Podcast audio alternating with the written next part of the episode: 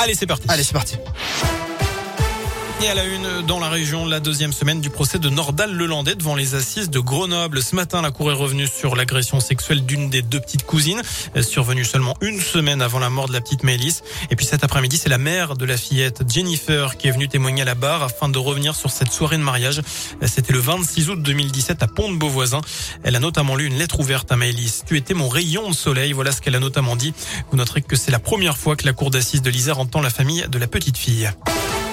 Dans le reste de l'actu, près de 600 000 euros pour la sécurité des sapeurs-pompiers indinois. C'est une part du budget de l'investissement que vient d'allouer le département au service départemental d'incendie et de secours de l'Ain pour les cinq prochaines années.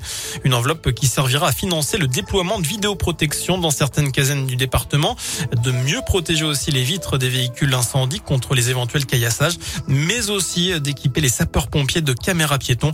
Un équipement attendu pour Régis Calvé, sapeur-pompier professionnel à Amberieu-en-Bugey. Cette caméra piéton, euh, à partir du moment où on aura l'occasion de, dire à la personne qui est en face qu'elle est filmée, ce, sentiment de se savoir filmer et donc que ce sera opposable à la justice aura peut-être une, une, manière de faire qui va distancier un petit peu, apaiser la situation, puisque notre but c'est pas de faire dégénérer, mais c'est vraiment d'apaiser la situation de manière à ce que nous soyons euh, protégés et en même temps la personne en face de nous, qui se sait à partir de ce moment-là, protégée elle aussi parce qu'elle va savoir qu'elle est filmée. J'ai vécu une agression il n'y a pas si longtemps avec un sabre katana. La personne qui était en face de moi était très dépressive et hors d'elle. Peut-être que si elle avait vu la caméra et que si je lui avais bien expliqué qu'elle allait être filmée, elle ne serait peut-être pas allée aussi loin dans son action.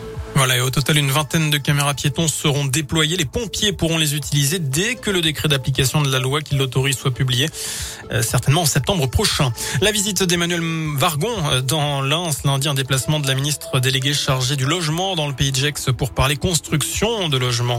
Et ce, alors qu'un rapport de la Fondation Abbé Pierre rendu public la semaine dernière qualifiait ce secteur de parents pauvres du quinquennat Macron. La ministre vient également parler de la requalification des friches grâce au plan France Relance.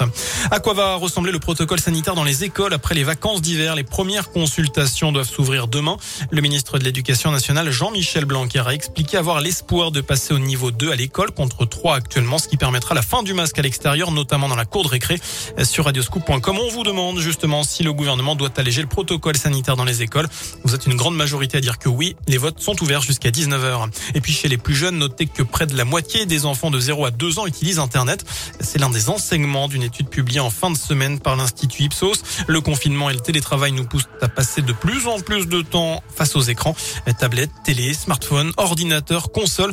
44% des parents et 53% des enfants déclarent que leur consommation d'écran a augmenté. Voilà pour l'essentiel de l'actu. Info de retour dans une demi-heure. Excellente fin de journée. Merci beaucoup.